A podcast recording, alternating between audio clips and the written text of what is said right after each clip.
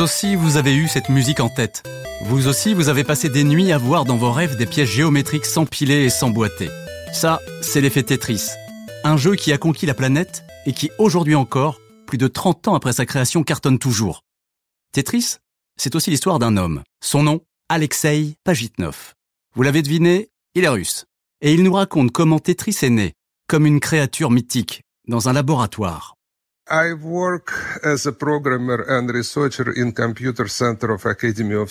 Je travaillais comme programmeur et scientifique à l'Académie des sciences.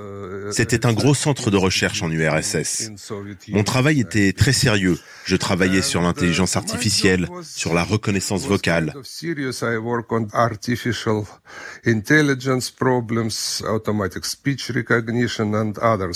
Rien à voir avec les jeux vidéo. Et pourtant Tetris, c'est le phénomène du jeu vidéo. Un monument, depuis plus de 35 ans maintenant. Et un sacré business, oui. Mais pas forcément pour Alexei Pajitnov, son créateur. Lui, n'a rien touché pendant très très longtemps. Pas un euro, pas un rouble. Comment est-ce possible? C'est ce que je vais vous raconter aujourd'hui avec cette incroyable histoire de Tetris et celle de son génial créateur, Alexei Pajitnov, véritable loser magnifique. J'ai plus de 50 000 heures de jeux vidéo au compteur, et ça fait plus de 25 ans que je sillonne la planète à la rencontre des plus grands créateurs de jeux. Aujourd'hui, je vous propose de découvrir leurs histoires, leurs secrets, leurs itinéraires souvent incroyables, je suis Jean-François Maurice et bienvenue dans Gamers.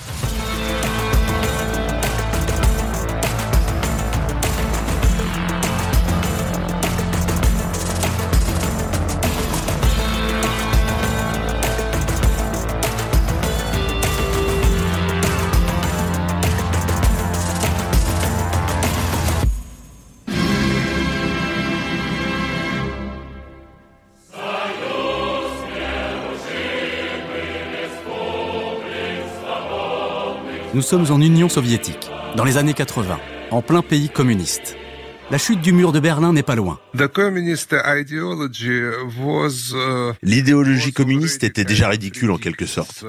L'autorité se battait pour tenter de la préserver, mais personne n'était dupe. Les gens s'intéressaient à ce qui se passait en dehors du pays plutôt que ce qui se passait à l'intérieur.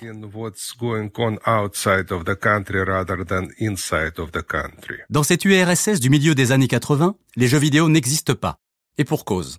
Il n'y a dans les maisons ni micro-ordinateur, ni console. Et les salles d'arcade qui ont occupé des générations de gamers à l'Ouest n'existent pas en URSS. La culture est sous contrôle, comme les loisirs. Les stars de l'époque s'appellent Gary Karpov et Gary Kasparov, des maîtres internationaux dans le très sérieux monde des échecs. Les jeux étaient tolérés, mais sans plus. Il y avait un vrai manque de loisirs dans le pays. De ce fait, les échecs étaient très populaires et nous avions aussi des puzzles sur papier et en bois. À l'époque, nous n'avions quasiment pas de jeux électroniques. C'est à l'ouest que regarde la jeunesse russe, et Alexei Pajitnov aussi. C'est grâce à son travail qu'il découvre les jeux vidéo.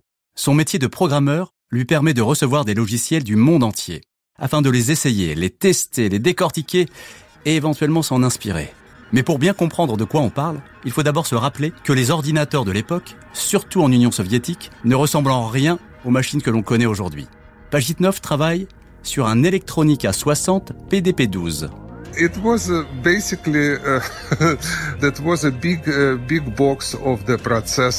c'était une grosse boîte avec le processeur et les interfaces et un gros moniteur qui permettait d'afficher ces lignes de texte.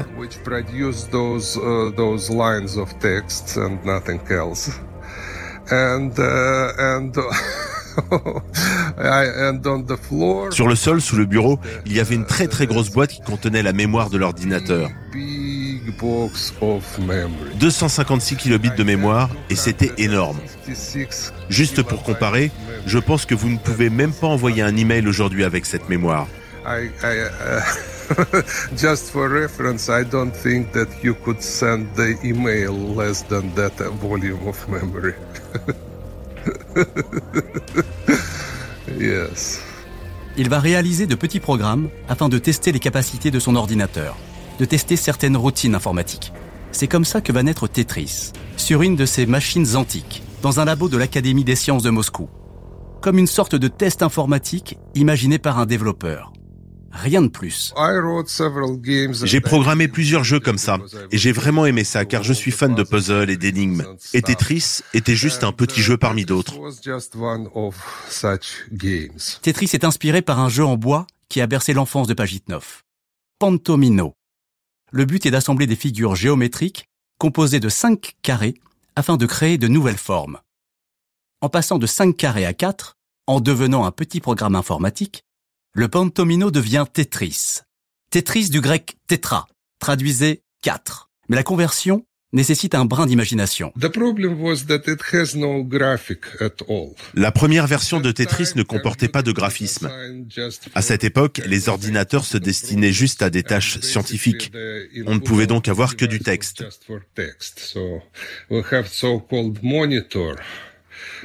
Cela permettait d'afficher 24 lignes sur 80 et c'est tout.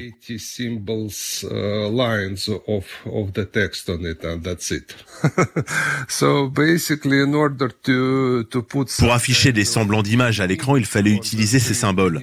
Il fallait improviser. C'était un challenge de créer ces carrés, mais sans carrés.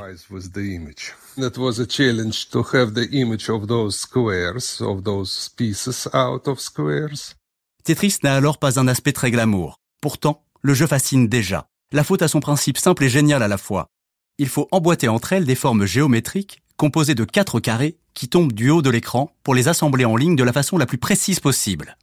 Un challenge pour l'esprit autant que pour les réflexes. La formule est magique.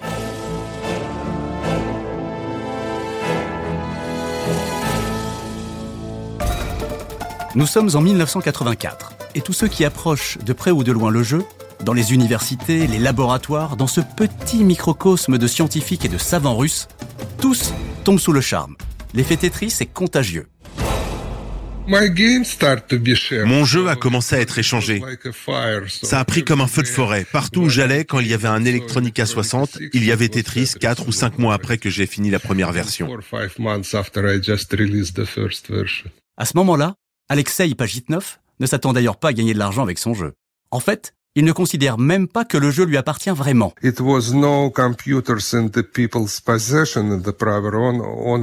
Les particuliers n'avaient pas d'ordinateur et tous les ordinateurs appartenaient à des organismes du gouvernement.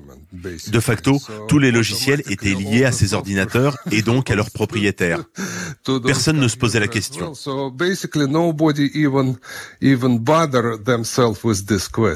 Et puis, après tout, il a conçu Tetris dans le cadre de son travail, sur son lieu de travail et sur son temps de travail. Inutile de dire qu'à l'Ouest, ça ne se serait pas passé comme ça. Là, vous comme moi, on se serait dit, il y a sans doute un moyen de se faire des sous. Même un petit peu. Juste de quoi améliorer le quotidien, quoi. Ouais, mais voilà. Alexei a grandi en URSS, et là-bas, l'État est roi. À ce moment-là, il ne lui viendrait même pas à l'esprit de réclamer de l'argent pour sa création. Son petit programme informatique fait le tour des labos et distrait ses pairs et c'est déjà super. Je comprenais que le jeu était à moi, je pouvais le montrer ou le donner à n'importe qui. Je ne me posais pas non plus ce genre de questions, j'appréciais juste mon jeu.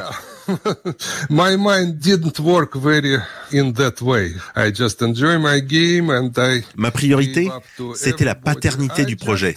Mais en dehors de cela, je ne me préoccupais pas du reste.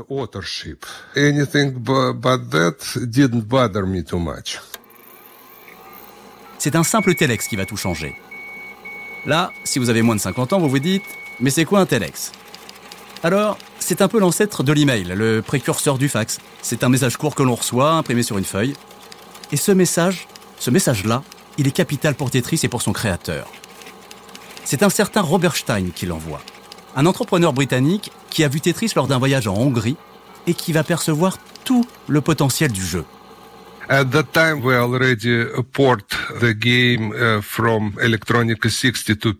À cette époque, on avait adapté le jeu de l'Electronica 60 au PC.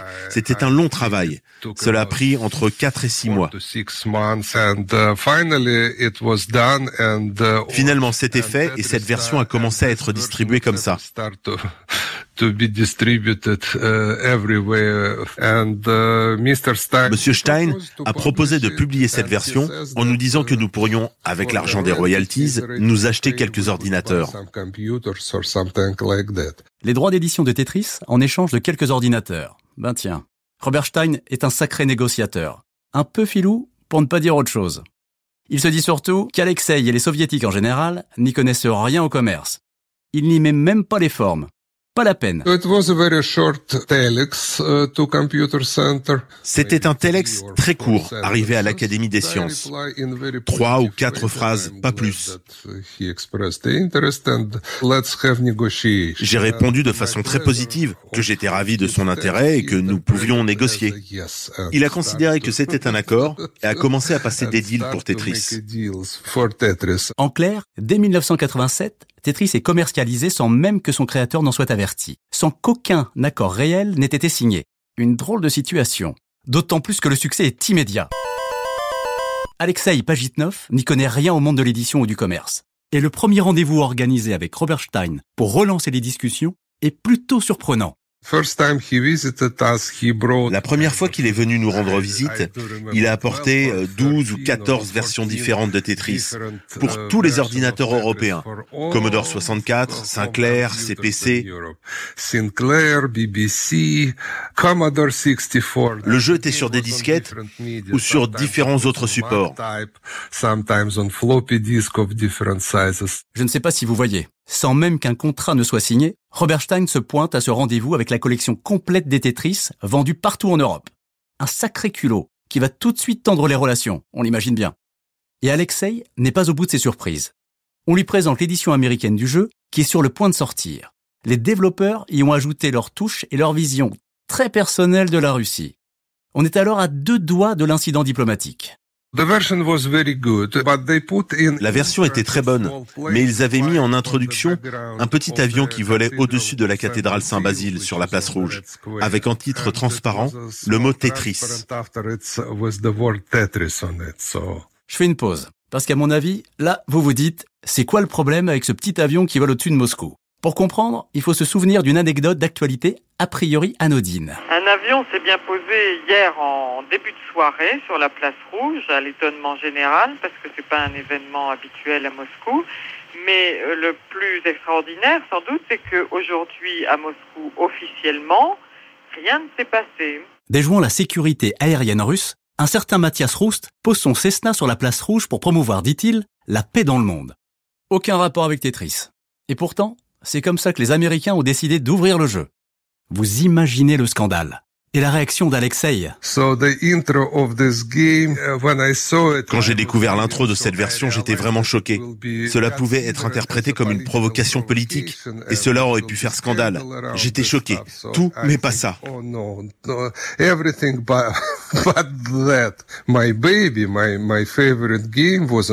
Mon bébé, mon jeu préféré était concerné.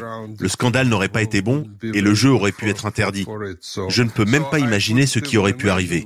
C'était très négatif pour le pays où je vivais. Le scandale sera évité de justesse. Quelques versions seront commercialisées et les stocks très vite rapatriés. Alexei a eu chaud, et son jeu avec lui.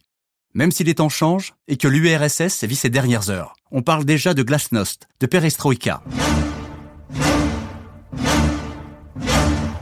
Le jeu sorti sur micro-ordinateur aux États-Unis va tout de suite rencontrer le succès. En parallèle, un accord est trouvé entre Robert Stein et l'État soviétique. Oui, l'État soviétique, pas Alexei Pajitnov, qui n'a alors toujours rien touché. Là où d'autres auraient remué ciel et terre pour obtenir une reconnaissance financière, lui a surtout à cœur de voir son jeu atteindre le plus grand nombre de joueurs possible. Pourtant, l'arrivée d'un nouvel acteur dans les négociations va considérablement changer la donne. Mario Oui, le géant japonais Nintendo s'intéresse à Tetris. Il n'y a pas que Mario dans la vie. À cette époque, la société cartonne avec sa console NES. Vous savez, la Nintendo 8 bits. Et là, elle est sur un tout autre projet. Un projet complètement inédit. Un peu fou, pour tout dire. Comme souvent avec Nintendo. Alors Les Japonais demandent à un certain Hank Rogers de décoller pour Moscou. Il doit dealer les droits de ce jeu génial pour une nouvelle console encore top secrète. La Game Boy. Hank Rogers. Retenez bien ce nom. Il est essentiel dans l'histoire de Tetris, mais aussi dans la vie d'Alexei Pajitnov. C'est un véritable micmac. Robert Stein a obtenu les droits de Tetris, mais pas forcément sur tous les supports. Hank Rogers va alors s'engouffrer dans la brèche et signer un accord pour Nintendo en un temps record. Une nouvelle que le milliardaire Robert Maxwell n'apprécie que très moyennement. Quel rapport me direz-vous? Eh bien c'est lui qui, avec l'aide de Robert Stein, édite déjà le jeu sur micro-ordinateur partout dans le monde. Those rights uh, we decide to give to Nintendo and to Hank Rogers as well. Quand nous avons donné les droits à Hank et Nintendo, Maxwell Communication était furieux car ils avaient eu les droits pour pratiquement rien avec Stein.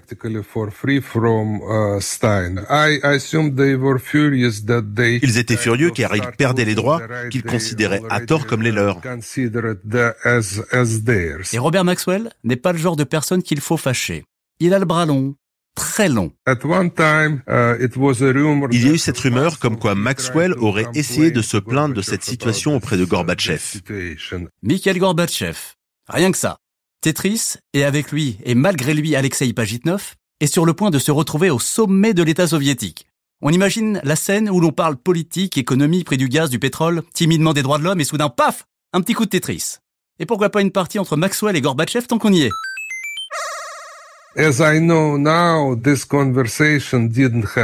De ce que je sais, cette conversation n'a pas eu lieu, car au même moment, il y a eu un tremblement de terre en Arménie, et Gorbatchev était très occupé avec ça.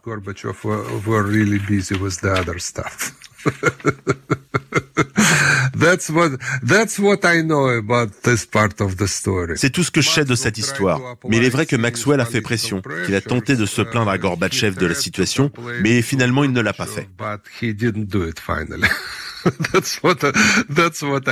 La voie est libre. Et quelques mois après la signature, la Game Boy sort. Nous sommes en 1989. La première console portable de Nintendo va connaître un succès phénoménal. Et avec elle, ce jeu unique qui l'accompagne pour sa sortie. Tetris, titre inspiré par le folklore russe et dont le créateur reste parfaitement inconnu du public. Qui même sait que Tetris a été imaginé et conçu par un russe Que l'URSS, puis l'État russe, sont en fait les détenteurs des droits du jeu. Car oui, Alexei n'a alors toujours aucun droit sur le jeu. Mais la sortie de la Game Boy met un coup de pied dans la fourmilière. Au moment où Nintendo a commencé à venir nous voir, nous avons réalisé qu'il fallait faire les choses correctement, avec tous les papiers en ordre. L'origine du jeu est alors devenue importante. Et ça a été une occasion pour moi de réclamer mon dû. Et là, vous vous dites, c'est logique. Alexei va enfin pouvoir récupérer ce qui lui appartient. Après tout, en termes de propriété intellectuelle, il est seul à l'origine de Tetris mais il est aussi loyal. En URSS, il ne faut jamais négliger le poids de l'État. Vu la situation, je ne voulais pas me retrouver au milieu d'une bataille pour mes droits. J'ai donc préparé les papiers pour que l'Académie des sciences ait les droits pour 10 ans. C'est pour cela que tout le monde est devenu copain tout de suite. Tout était clair et en ordre. C'était important pour moi. That's why everybody becomes friends immediately, and uh, it was no any unclear situation about that, so that was important part for Je n'ai rien touché sur Tetris durant ces dix années. Jusqu'en 1995, je n'ai rien touché. But these 10 years naturally ended in 95. Ce n'est qu'après cette date qu'Alexei va pouvoir obtenir 50% des droits du jeu. Oui, vous avez bien entendu seulement la moitié des droits de ce jeu qu'il a pourtant inventé tout seul. Qu'à cela ne tienne, Tetris est aussi pour Alexei le point de départ d'une aventure. Une espèce de tremplin. Un accès à un autre monde, loin des labos d'ex-URSS qu'on imagine un peu sinistres. Suite à ce succès, il a une certitude. Il veut devenir créateur de jeux vidéo. Et pour cela, il va devoir changer de vie. Nous étions impliqués dans ce projet avec Hank, qui a ouvert un bureau aux États-Unis.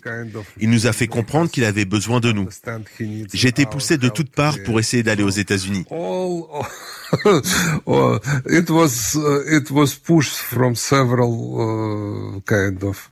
Points to try to work little bit in United States. So, and that was the purpose of my. J'ai décidé d'y aller pendant deux ou trois ans pour voir. Je n'ai jamais imaginé bouger définitivement aux États-Unis, mais ça s'est fait comme ça, sans que je sache pourquoi.